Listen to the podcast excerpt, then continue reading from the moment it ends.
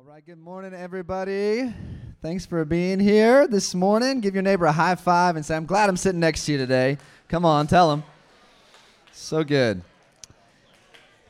Well, good to see you guys. I'm excited to jump into the message. Uh, but before that, if I haven't met you, my name is Mitchell, and lead pastor here at Antioch. And thankful you guys decided to join us this morning. As Larry said, uh, if you are brand new, I see a few new faces, then come say hi after the service, just five minutes or less, right over there, or in a little next steps area.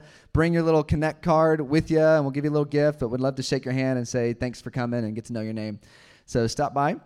Um, and then let me talk a little bit more about um, this day of prayer and fasting. If you have that little um, card, can you wave it to me real quick? Just show me real quick. I want to make sure you. I know you guys have this. Great. There was another uh, piece of paper like this, as front and back. This is like super detailed um, description of where we see fasting in the Bible. And I've said this a few times uh, the last uh, couple weeks as we've been preparing for this day coming up on Tuesday you know, there's certain things in the Bible that you just you love to read. You pull out your highlighter and you highlight it. And then there's some things that you wish you had a sharpie. You can just be like, man, that looks hard. I hope I don't have to do that one. Uh, and fasting is one of those things. Okay, um, and we are not a church that sharpies out the things that are uncomfortable just because it's uncomfortable. We want to embrace the things of God because God's there. When we embrace the things of God, he, we will find God. And if you've never fasted before, I totally get it. It's like a dumb idea to not eat food. But in, in, in human terms, that's what I mean. God, though, thinks otherwise.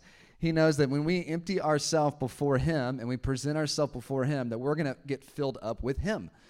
And, and that's what we're trying to do, is trying to be a people that, you know, this fasting and praying doesn't make us more spiritual. All it does is just helps us present ourselves before the Lord in a more intentional way, to hear His voice, to intercede for things in a focused way. Then the last thing I want to say that is just so helpful for us, like we are fasting. Everybody say we. And church is a we. Everybody say we again so even if you're brand new, that's totally fine. I understand that some of you are here checking things out. You may end up somewhere else. That's fine. Some of you may stick around and this becomes your church family. But we do things. So we are fasting on Tuesday. So if you're part of the we, we're doing something on Tuesday. It's called fasting. And I'm serious because we live in, in America, the hyper individualistic culture, and someone gets offended if you say we're doing something and there's an expectation that I have to do it too because I'm an I. And so we are we, and we are fasting. Gosh, I'm feeling pretty spicy this morning, I guess. But uh, there, there's, uh, you know, the fact that I'm using fasting as the example is kind of funny because it's just so hardcore. But we um, celebrate baptisms like we did last week. You know, we worship God together. This is so glorious when we do that. We get to sit next to each other and have a relationship. You know, we experience life group together. We do things. Does that make sense? And um, and so we are are pressing into the Lord. And one additional practical with the we thing is is doing it together. So that's why we're creating space to pray together. So I highly encourage you guys to come. I know you're not doing anything at 6 a.m. on Tuesday morning except for sleeping. So if you're feeling brave and bold enough to wake up, it's going to really help you. If you are deciding to fast that day, it's really going to help you kind of get in the right mindset and um, get you stirred up. We're meeting right up there in the prayer room 6 a.m. on Tuesday, so come join us. And then 6 p.m. here. Also, there's a noon slot, and a lot of you guys are working, but if you do have a lunch break or flexible schedule, come join us at noon as well. All right, sound good? Okay, you guys ready for the message this morning? Let's actually go ahead and stand on our feet, and I am going to um, ha- lead us in reading our theme verse um, for this series that we've been in the last few weeks, all right? so, you guys, let's all read it together. Ready? Go. The Lord is gracious and full of compassion, slow to anger, and great in mercy. The Lord is good to all, and his tender mercies are over all his works. Amen, amen, amen. Y'all can take a seat. Look at your neighbor and say, The Lord is gracious. Look at your other neighbor and say, The Lord is gracious to you. Come on, tell him gracious to you. All right, guys, he is so good and so gracious. So, we've been in this series. This is uh, the final installment here of this series. The Lord is gracious. And our goal has been very, very simple, and it's simply that we would believe that he is gracious. And that belief in his graciousness would bleed into, like, this is actually what we're experiencing of God, not just on Sundays, but when you wake up tomorrow, when you're at work, when you're going throughout your week, you're experiencing the Lord as a gracious God t- to you. Let me define graciousness for a second. There's a slide that'll come up. This is a definition from a ministry called the Bible Project. says the definitions of grace and gracious can be connected by the idea that to be gracious is to extend kindness or show delight towards someone who may not be deserving of that treatment. That last little phrase, those that may not be deserving, guess what? All of us fit in that category. And the Lord extends kindness, He shows delight. He, he, he is a gracious God that is full of compassion and full of joy over his children, even when we don't deserve it. And this is huge. This is key. And it's hopefully been a point you've been receiving throughout this whole message. Even when we do not deserve it, when you had a really horrible day, when you did something mean to somebody else, the Lord still looks at you with grace in his eyes and he wants to bring you close. Because in our brokenness, in our messes, that's when we need the grace of God the most. And we need to know that when, when we're looking at him, he's, he's looking at us. He's drawing us close with grace in his eyes. and guys, it's been so encouraging on Sunday mornings the last several weeks. So encouraging to see God ministered to you about him being gracious. There's just been so many of you that have come forward for prayer. A couple weeks ago, it felt like all of you came forward for prayer. We didn't have enough on our prayer team.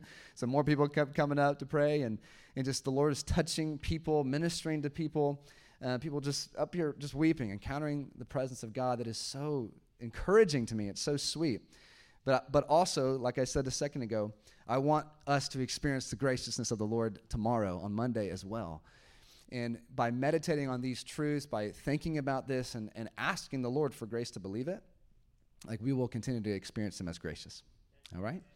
So let's do this. Before I start, why don't you pray your own little five second prayer and I want you just simply, in your own words, just to ask. You can put a little bit of music on, uh, Mason. Uh, just your own little prayer, asking the Lord to help you believe how incredibly gracious He is to you. All right? And then I'll get into the message for this morning. Okay? Cue the music. All right, go ahead. Close your eyes. Just in your own words, ask the Lord to help you believe it. He is gracious to you.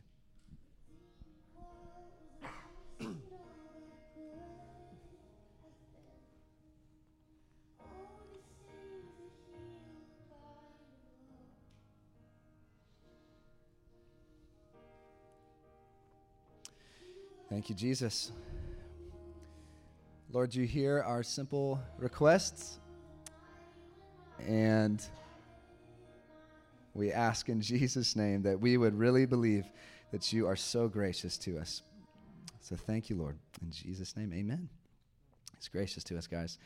so, the last few weeks, we've been looking at different stories in the Bible, or in the Gospels in particular, where Jesus is interacting with somebody and being gracious, because we've established kind of the foundation that if we ever wonder if this is true about God, we can look at the life of Jesus. Jesus is the exact imprint of God's nature, according to Hebrews chapter 1. And so we look at the life of Jesus and we see him being gracious to people, and particularly gracious to people in their struggles. So, we looked at how he's gracious in our sin Gracious in our doubt, gracious in our fear, our pain. Last week was gracious in our stresses. And this week, we're going to focus in on God being gracious in our insecurity. Everybody say the word insecurity. So, the reality is, all of us have insecurities, and most of us are willing to acknowledge it. all right? But we all do and the Lord is gracious to us in our insecurity. Let me define this term for you. There's a slide, a couple kind of bullet points up here. You can take pictures of these, or you can write them down in your journal if you want to. But the kind of the dictionary definition of insecurity is uncertainty or anxiety about oneself, or a lack of confidence. But you know, the reality is that our insecurity goes a lot deeper. And so I was meditating on this, and, and here's a, my own kind of definition and a couple applications or implications of our insecurity. The underlying, so insecurity stems from the underlying ben- belief that you are not enough. And it leads to a couple things. Look what it leads to. It leads to feelings of inferiority or being less than others around you in general or in specific topics or areas. and it leads to not just feelings, but the actions of either doing things to prove that you're better than or superior to others around you, or the other one, hiding. Some of you, I even know a lot of you in this room, that hiding one really gets you because you know that sometimes you hide uh, because you feel insecure to step out and do something or say something. And here's the deal the main point again is that the Lord is gracious to you, but it's time to come out of hiding. And it's also time to stop trying to, in a sense, one up people around us. We want to be a people that are free from our insecurities because we're experiencing the Lord's grace. But here's the deal like I said, we all have it. We all have some insecurities in different areas in our life, and they stem from uh, things people say about us, experiences that we had in our life, assumptions that we make. And for me, guys, I've got plenty of examples of where insecurities in my life came from. Here's where it started I was born 10 pounds, 6 ounces. And that was not just baby fat, because I stayed large for multiple years. and uh, being called fat growing up makes you feel pretty insecure. And so that was one. My mom, though, tried to soften it. She says, You weren't fat, you were just big boned. You know? Still to this day, I don't understand, but it's what she still says. Um, other silly things about, you know, right before high school, I didn't make a particular baseball team, and I was sad about that, but I felt it, began to feel insecure.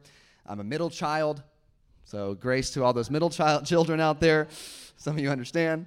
But worst of all, I was, I was thinking about what were some things that happened early on in my life that developed a sense of insecurity in me. And I was brought back to good old third or fourth grade, somewhere around there at recess. How many of you guys remember recess in elementary? All right, some of you do. we were playing a knockout, which, if you're familiar with knockout, it's a basketball game where you try to knock out the person in front of you by making a shot. And I liked basketball. Um, and it was third or fourth grade, and it was time for me to get up, and there was this girl right behind me. Her name was Mary Ann.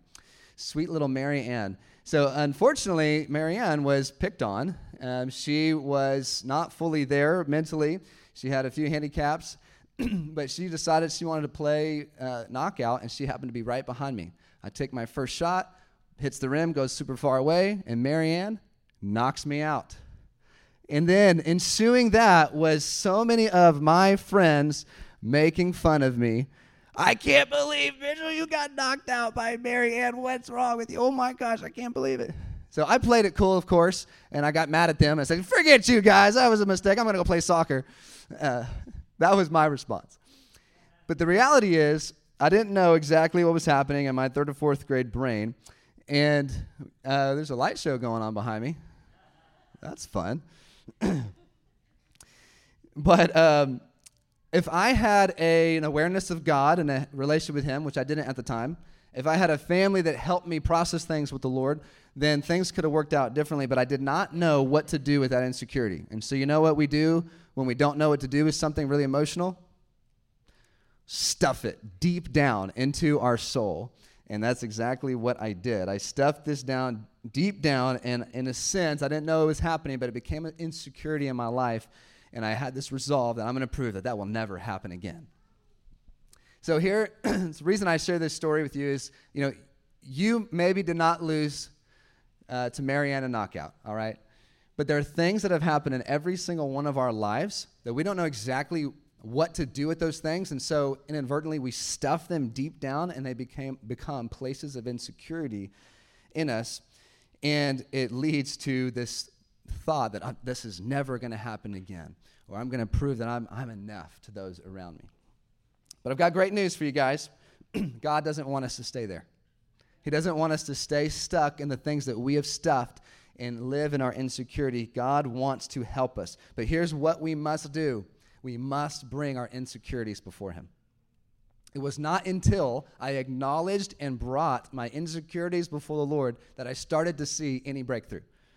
so if you're in this room, you are a human being, and you have some insecurities. And what we want to do this morning is be honest and real with the Lord, bring those insecurities before Him so that we can find our peace, find our truth, find His grace to lead us out of those insecurities. Anybody besides me want to continue to get free and free and free of your insecurities? Anybody? Great. Me too. Here's what the Lord offers on the other side. I'm going to tell you, uh, He wants us to be secure in Him. Okay, let me give you a couple definitions of that. I looked at that word as well. Security, uh, kind of the dictionary definition, means a feeling of s- safety or being stable and free from fear and anxiety. But really, our security stems from this. I thought about it a little bit more, and so it is this the underlying belief that you are enough simply because God made you and He loves you. That is good news. Look at somebody next to you and say, God made you and He loves you.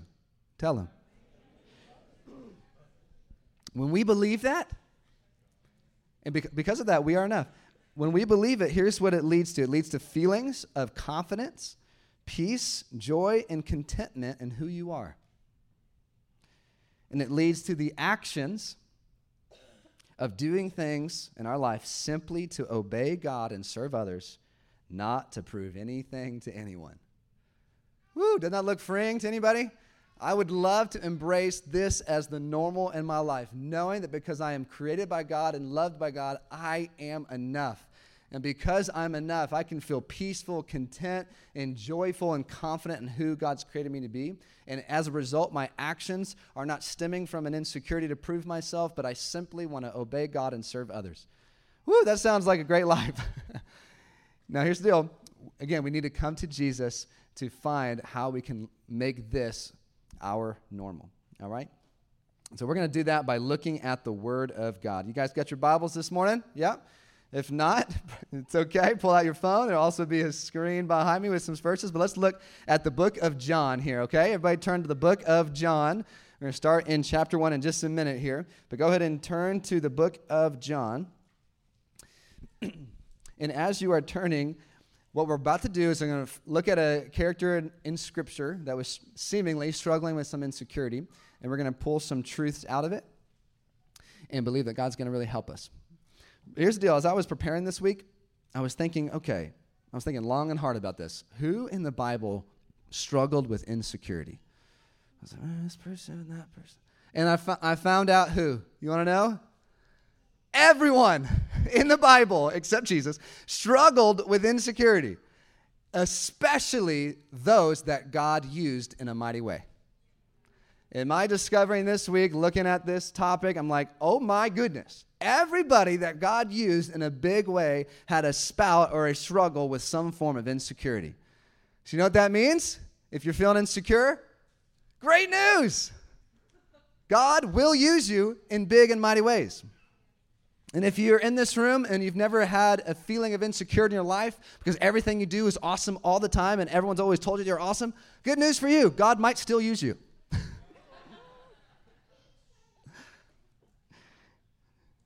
He might.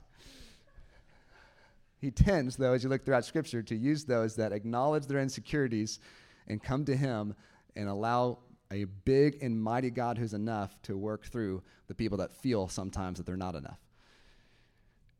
So we're in good company this morning. The specific character, of those that, that I chose to look at this morning is a little guy by the name of Peter. Good old Petey boy.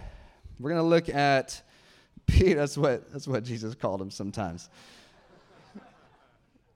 you know, there's things in Peter's life where if, if, you've ever read the Gospels, some of you haven't, that's fine, but if you've read the Gospels, there's a few things that, um, that he says or does that you're kind of like, yikes, Peter. Come on, man. You know, but the reality is there are so many things that he said or did that we also say or do, or at least think. Peter just happened to say a lot of the things that he was thinking. Uh, but we're going to look at Peter. I think we're going to find some good, solid truths to help us experience the grace of the Lord in our insecurity. All right. So the first thing we're going to do is start, in um, chapter one, and this is before we see Peter act out in any form of insecurity. But I wanted to read this because there is a foundation that I believe Jesus is laying in Peter's life from the very beginning before he starts doing a bunch of ministry stuff with Jesus. There's a really important and significant foundation that seems like Jesus was intentional to make in Peter's life. All right, so let's look. If you're at John chapter 1, say I'm there. All right, so we're in John chapter 1, it'll also be on the screen. We're going to look at verse 40 and, uh, through 42. So this is right after um, John the Baptist exclaimed to a few people, like, hey, that's the Lamb of God. Go follow, follow Jesus. Okay, verse 40, it picks up, says, One of the two who heard John speak and followed Jesus was Andrew, Simon Peter's brother. He first found his own brother Simon and said to him, We have found the Messiah, which means Christ. And he brought him to Jesus. And don't miss this. Jesus looked at him, looked at Peter, and said, You are Simon, the son of John. You shall be called Cephas, which means Peter. Let me pause there. Might not seem significant yet. He's just saying a name, but, but hold on. I want you to think about this. The first interaction that Jesus has, Jesus changes Peter's name to Cephas or Peter. Cephas and Peter in both Aramaic and Greek means rock. Everybody say rock. So, in the first encounter that Peter is having with Jesus, Jesus looks at him, singles him out, and you know what he does? He speaks truth and identity over Peter. Now, catch this. This is before Peter acts out in insecurity sometimes. This is before he does anything great. Jesus was intentional to look him in the eyes intently and say, This is who you are. You are a rock.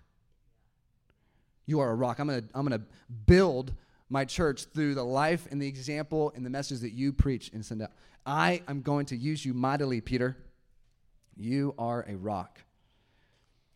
So here's what we can learn from this, and I'll break it down for a little bit. If we want to have any chance in finding breakthrough and peace and experiencing the Lord's grace in the midst of our insecurities, here's point number one.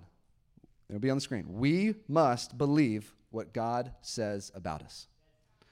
We must believe what God says about us. Now, I'm going to go out on a limb here and say that probably every single one of us have at least had a few thoughts in our own mind in the first person that were in disagreement with what God thought about us. And so, if we want to experience the Lord's grace to overcome our insecurity, we must believe what God says about us more so than what others say about us, and more so than what we think about ourselves. I love that Jesus says this on the front end to Peter because he knows Peter's life. He's probably not surprised when Peter acts out later on throughout the Gospels that we're about to look at in, John. We'll see a couple things John uh, Peter does. But I think it's important because in the midst of when we're acting out in insecurity or when we feel insecure, the Lord wants us to know that we can go back to something that is sure and that is strong and that is the foundation. And that is what He says and what He thinks about us, our identity in Him. He wants us to be able to go back to that. What also seems significant is this Jesus is saying this to Peter before Peter messes up at all. Probably one of his biggest epic fails is that Peter denies Jesus. You guys remember that? We're going to look at something that, that Peter said. He said he wasn't going to deny him, but he does. Jesus was right. I, I, this takes a minute for me to try to explain, but I'll, I'll try my best here. Jesus calls out Peter's identity so confidently and securely before Peter messes up, even though Jesus knows he'll mess up. Being secure doesn't mean that we will never mess up. A sign of insecurity is when you get super defensive when someone corrects you or calls you out on something. And then you start to feel very defeated and like a victim and like you're a failure because somebody said you could do something a little bit better. What God says about you and your value in Him is never at stake, even though you will make mistakes sometimes. And then we're going to look at another example in just a second here of why this is true. But I think just the reason I, I wanted to pause and, and comment on that is because I just am noticing in our generation, who knows the reasons why, and everyone's got their accusations of whose fault it is, but we struggle when we mess up or when we fail because then we all of a sudden feel like it is attached to our identity as I'm a failure because I failed at something. And that just wants, I want to just kind of cut that and say, no, no, no, no, no. I have messed up so many times this week. okay, let me not just say, oh, you know, the former Mitchell, BC, before Christ. Uh, of course. but this week, there's been plenty of times where I have come short. But God's conclusion about me is that I'm is not that I'm a failure. It's that I'm a human being in need of his grace and he's willing to walk with me. And the same is true for you. Your value, your worth, your identity is never at stake, even though you will mess up sometimes. You can be secure in that. Now, what helps us believe who God says we are and understand our identity? Really, it's knowing what God says and then speaking what God says, and in a sense, thanking God for what He says.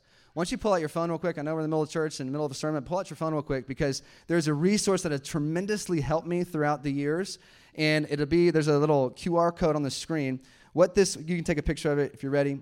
if someone older than uh, 40 is sitting next to you, you can help them as well. Just tell them where the photo app is. Anyways, hey, hey, hey, hey. All right, all right. Uh, maybe I should have used 50. Sorry, bro. Uh, and so this is a resource called Who I Am in Christ, and it breaks down so many different scriptures all throughout um, uh, the Bible that remind us of what Scripture says about us and who we are. And I've printed this out over the years. I've looked at some of these phrases and I've said them out loud and prayed them over myself, and it's helped me believe the truth of who God says that I am. And so I encourage you guys to do that. So just you can you don't need to look at it right now, but just keep it kind of as an open tab on your phone and would encourage you to, to use that. You can also find it on our website later on. But here's one more thing I want to say before I move on to looking at a couple of Peter's insecure moments here. But another thing that's helped me believe who God says I am and be thankful for who, how God made me is by looking at Psalm 139. Let me read this because I think it's very important if we want to overcome the insecurities in our life is that we learn to be thankful for how God made us. Psalm 139, 13 to 15 says this. It says, For you formed my inward parts. You knitted me together in my mother's womb. I praise you, for I am fearfully and wonderfully made.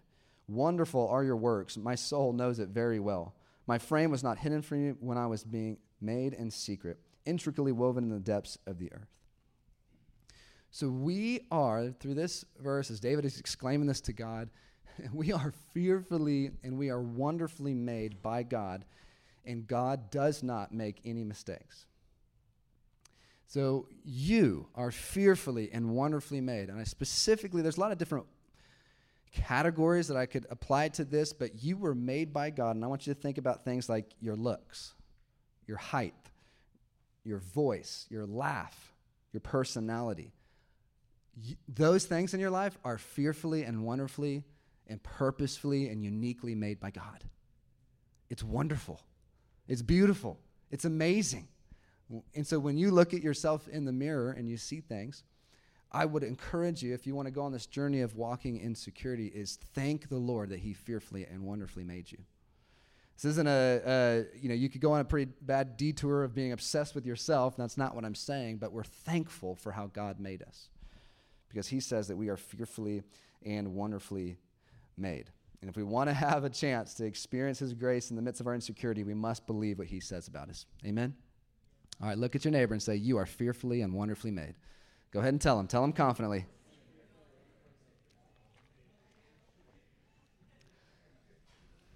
It's true. It's so true, and it's so good. Such great news. Now, later on in that psalm, Psalm 139, at the very end, David's like, Search me and know me and see if there's any wicked way in me and lead me in the way everlasting it's kind of repeating that thing that I was saying earlier is because we are fearfully and wonderfully made, we can be secure in who we are. I also can be still secure even though there's things that I need God to expose me that are off or things I'm not doing right. Is this making sense? It's like verse 13 through 15 doesn't change even when you get to the very end of Psalm 139 where he says, Come on, I've done some things, a few, a few things wrong, but it doesn't change and make me a failure now. No, I'm still fearfully and wonderfully made. So hopefully you're seeing that.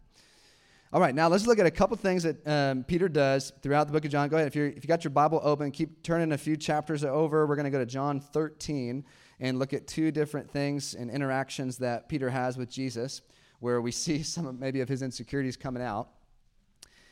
And we're going to learn a few things from this, all right? So, John 13, we'll start verse 5 through 10. This is the story, little excerpt from the story where Jesus is washing his disciples' feet. So let's start in verse 5 of John 13.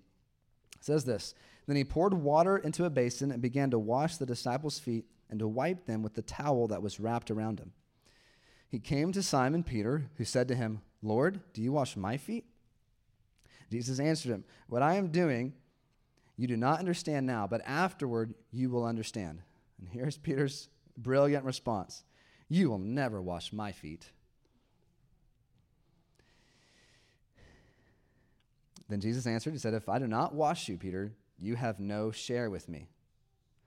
So he starts with, ah, oh, you just almost like a false humility. I'm like, you don't need to wash my feet. Then Jesus corrects him, says, Hey, if I don't wash your feet, you have no part with me. Then Simon Peter says, Lord, okay, well, not my feet, but also my hands and my head. And so he goes from one extreme to the next, and you're kind of like, and then you look at Jesus' response, and he corrects him again. He's like, No, no, no, no. The one who is bathed does not need to wash except for his feet, but is completely clean. And you are clean, but not every one of you. So I just, I just want you to know I feel for Peter in this moment because he's like, I thought I got it. No, I didn't. Okay, this is right. And, and Jesus like, no. like you just, you're just not hitting the nail on the head, Peter. All right. And he's swinging from one end of the spectrum of, I, I don't know if I said the word, the phrase false humility at one time, but then also he's swinging way over here, just being super extreme and radical just for radical's sake. But Jesus is like, no, no, no, no, no, no, no, no, no, no, no. Just receive what I want to do for you. And this is a sign, I believe, of Peter kind of operating a little bit in insecurity. And let me look at one more thing, and then I'm going to pull out what I, what I think is maybe happening here. A couple verses later, verse 36 to 38, another little encounter that Peter has. Says this Simon Peter said to him, Lord, where are you going? Jesus answered him, Where I am going, you cannot follow me now, but you will follow afterward. Peter said to him, Lord, why can I not follow you now? I will lay down my life for you. Jesus answered, Will you lay down your life for me? Truly, truly, I say to you, the rooster will not crow till you have denied me three times. So Peter is exclaiming to Jesus, he's all in, he's making a huge commitment, I'm all yours. And what he was doing with the disciples' feet, just when Jesus was washing the disciples' feet, remember the disciples were around him clearly in this moment, and Jesus was doing this. And so, what I think Peter was struggling with, the manifestation of Peter's insecurity there was that he was trying to prove himself.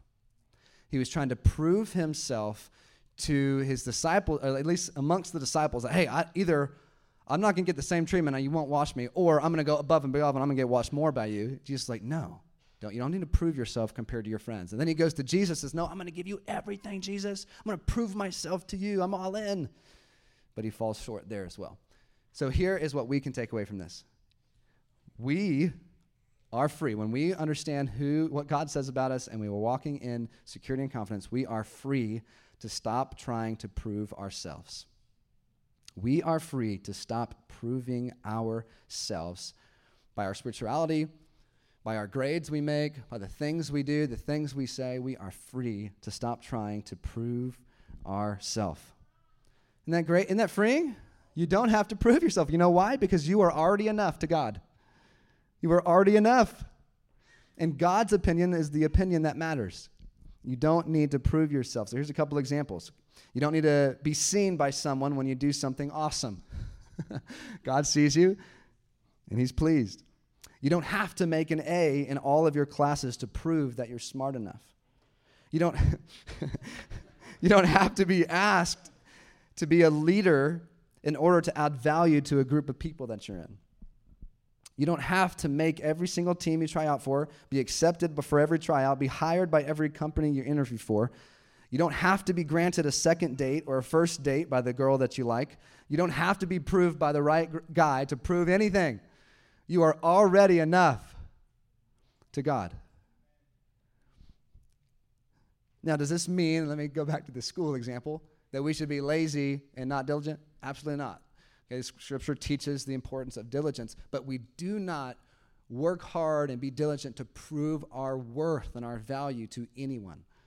To God, to ourselves, to those around us, we are already enough. And we are free to stop proving ourselves. Amen? All right, let's flip over to John, the last book, of, uh, last chapter of John, John chapter 21. We're going to look at one more thing here and then we'll close out the message. So, John 21. Uh, we're going to start in verse 20, but just at this point in the Gospel of John, Jesus has already resurrected. He's appeared to a few of his disciples, and they had a moment with Peter right before what I'm about to read, where he, in a sense, is restoring Peter. Peter denied him three times, but Jesus has this really cool conversation with him where three times he asks Peter, Hey, do you love me? Do you love me? Do you love me? And through that, it just the Lord is restoring that place of love. And just when Peter has this amazing restoring encounter with Jesus. We think he's nailed it down, but he still has a moment of insecurity. Here's what he says, verse 20 through 22. Says Peter turned and he saw the disciple whom Jesus loved following them, the one who also had leaned back against him during the supper, and had said, Lord, who is it that is going to betray you? When Peter saw him, he said to Jesus, Lord, what about this man? Jesus said to him, If it is my will that he remain until I come, what is that to you? Peter, you follow me. So, what, what I see Peter doing here in some insecurity is that he was comparing himself. So, here's the great news when we experience the grace of the Lord that helps us in our insecurities, we are free to stop comparing ourselves. Isn't that great? We are free from that thought or that question of what about that guy, or what about that girl, or what about that thing, or what about this. We are free when we experience the security of God by His grace. We are free to stop comparing ourselves. You are uniquely made by God, and God does not compare you to others. Isn't that great news? He doesn't compare you to others. And what Jesus was saying to Peter here, in a sense, was hey, man, it doesn't matter. The calling I have on John's life in a sense, doesn't matter. The main thing you need to focus on, Peter, is what I have for you. So don't look to the right or to the left. Look at me, and you will find security and confidence. So for us, no matter what job someone else has, no matter how big or small your following is on Instagram compared to others, no, how, no matter how many likes you get or don't get when somebody posts something and it's really funny, they get lots of likes, and you post something and you, there's not as many likes no matter if someone gets the job that you want, no matter what else somebody else is doing, we can still be secure and confident because we don't have to compare ourselves to those around us. We can be thankful and content for exactly where God has us. It is purposeful, it is from Him, and we can be thankful and secure about it. When we experience His grace, we are free to stop comparing ourselves. Now, one last thing, I kind of want to close it out with a a story. It's kind of similar to this comparison thing. And um, I don't know about you guys, but please be honest. Do you ever get that? I, I kind of call it celebrity syndrome. There's certain people in your life that you kind of view as a celebrity, and if you get it close to them or around them, you start to act really weird. Anybody? All right, it's just me. Okay, so apparently, here's my struggles. Pray for me after the service. Uh, sometimes I have felt that, like pretty insecure, like they're so amazing. Oh my gosh, I really respect them. And here I am, little Mitchell. So I better not say anything because then I'll say something stupid and then he'll think I'm stupid. Anyways, so there's things that go through our mind con- uh, consciously or subconsciously, and it's a form of insecurity. But I want to just, I want to tell you some, some breakthrough that the Lord has given me in this area, and it has to do with finding our secure identity in Him and not comparing ourselves to others. So it, it, was, I don't know how many years ago it was, but I was thinking about interactions with, well, I was thinking about me as a leader. That's what I was thinking about. That was the kind of the biggest topic. And through being a leader, there's different leaders that I get to interact with and get to know. And you know what I love about this is I kind of mentioned this earlier, but God is really serious about helping the insecure become secure, especially those that he uses to lead and uses for big things. So if you, f- again, you feel insecure, that's all right. There might be a, a calling or a knocking on your heart that God wants to use you for big things. and you know this this story applies for sure to their journey of planting this church. But but before this, I was leading a ministry in College Station. And oh gosh, shouldn't have said College Station after last night. But anyway, so I was leading a ministry, and we were ministering to a bunch of college students, and we were growing a lot, and it was amazing. And there was one point that I just thought was so funny. There is another college ministry all the way in Amarillo, Texas, like 10 hours away. And we, anybody from Amarillo? Kind of. All right. That counts. yes. Anywhere in that area of Texas counts. It's kind of close to Amarillo. All right. And um, and they came all the way down because they had heard about some really cool things that God was doing with the college ministry I was leading at the time. And we have a meeting set up in a sense where he's trying to learn how do you do college ministry, how do you grow college how do you how do you do this thing? And there's something that had hit me at that point in my leadership journey where I I just concluded that my goal was not to try to be an amazing, impressive leader, but my goal was simply to love Jesus and love the person in front of me and walk in humility by the grace of God. And I think there might be fruit. And, you know, I kind of would joke about, you know, people would come and hear what's happening and growth and fruit, and they would look at me and be like, wait, you're the one leading this thing? And I remember this dinner or this lunch, and it was a moment kind of like that, where the guy came into our house and we start interacting, and he's interacting with me, and his kind of conclusion is like, he didn't really say this to my face, but it was kind of like, at least at first, he was surprised, like, oh, you're the guy leading this revival thing over here? Wow.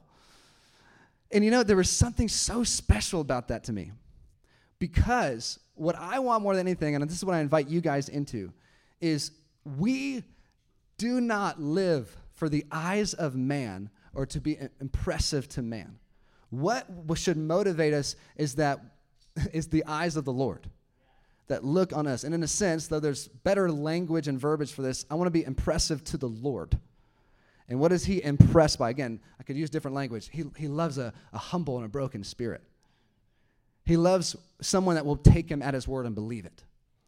He loves the spirit of humility and brokenness. He loves these things, and not just so that we can look good and big in our own eyes, but that we can be have have his attention, his eyes on us. And that what drives us. So all that being said, this journey of walking in the Lord, walking in security and confidence, it doesn't start just and doesn't end with just focusing on ourselves to make us believe that we're so amazing. What actually it starts and ends with is focusing on God, how big and glorious and amazing He is, and then believing that because He is that, that I am enough in Him. That might take a few minutes to think about, and actually, I'm going to have the band come on up as we close out here. But I am going to show you this little graph that I created early on as I kind of get into that example of kind of that celebrity syndrome thing. Here is a couple things. I think we have it. Uh, band, could come on up. So I was journaling one day, and you can put that first one up if you have it. And I was just thinking about, okay, me, quote unquote, compared to God, there's a vast, vast, vast difference all right, and his power and his authority and how amazing he is. But then I would think of different people in my life that I really respected and I felt insecure around. And then I would kind of, if I was honest, I would kind of equate them closer to God and further away from me. One of those guys I was thinking about was Jimmy Seibert. He's the guy who started the Antioch movement. I've interacted with him a few times, and he's definitely one of those people I'm like, oh gosh, I really respect you. Gosh, I feel pretty insecure. But in my, I didn't realize I was doing this until I took time to process this with God. But here's initially where I put Jimmy compared to me. This is not necessarily about Jimmy. This is about how less than and inferior and insecure I felt to someone that I respect. That's really what it was about the Lord gave me some help and some revelation over the years, and I started realizing, like, oh my gosh, this is actually not about necessarily what I think about myself. It's not really about Jimmy. This is about, honestly, a low view of God. That's what this my insecurity is coming from a place that I think that there can be anybody that close to God. So as I was processing this, I was like, okay, wait a minute, let me change my little graph. So the third one here, this was my conclusion. I still put Jimmy a few steps ahead of me, but anyways, uh, we were a lot closer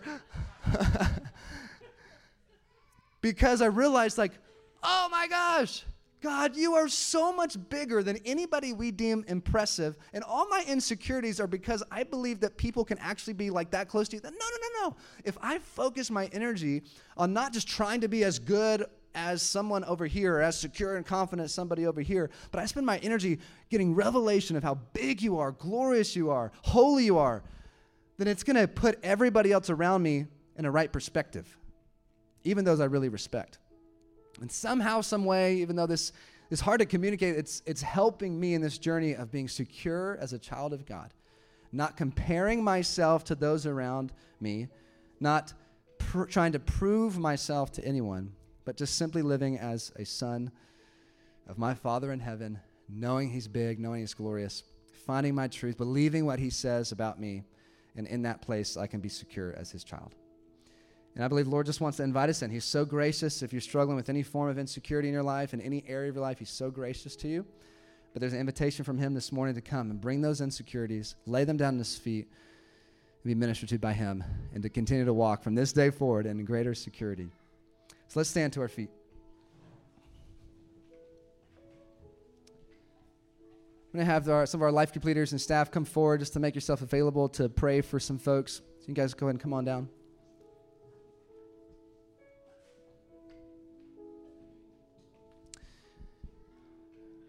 And there's a couple of main things I want us to just kind of respond to. If there are some specific things that God's highlighting where you're feeling that place of insecurity, then again, I want to encourage you just just bring it forward. Come get prayer from somebody they want to minister to you and pray over you in that place. So that's one thing. Another thing, if you need uh, healing in your body, we love to just make space for that to pray for people to be healed and ministered to this morning. And then, lastly, if you're in this room and you know you have not given your life over to Jesus, make today your day. There is a day where every single one of us will stand before the Lord, will give an account of our life. And we want to, our faith and our trust not to be in ourselves, but to be in Jesus. Scripture says that God loved the world, that He sent His only Son, that whoever believes in Him will have eternal life. And those that do not and then reject Him are condemned because they have taken on themselves, I'm going to pay for my own sin in some way we must turn to Jesus and repent of our sins and put our faith and trust in Him to experience eternal life. So if that's you this morning and you want to give your life to Jesus, we'd love for you to come forward and just pray for one of these people. They'd love to pray for you. Let me pray as we close. If you don't want to come forward, that's fine. We're going to just sing a song we sang in the initial set, just that, that holy, holy, holy. We're just exalting the greatness of God because when we have a high view of Him, it actually helps us be secure in who He's made us to be and stop proving or comparing ourselves to others. So let me pray that over us, then we'll worship. So, God, here we are this morning. We thank you so much for being here in our midst. God, we thank you so much for your presence. And Lord, we just ask that you would come and minister to every single one of our hearts. Lord, we need you. Would you touch those places of insecurity? Would you touch these places where we feel weak? And would you show us that you are big and mighty God and you can fill those places? Because of how big and great you are, Lord, we are enough in you. So we thank you. Lord, have your way. In Jesus' name, amen. Come forward if you guys want some prayer or just worship right where you are.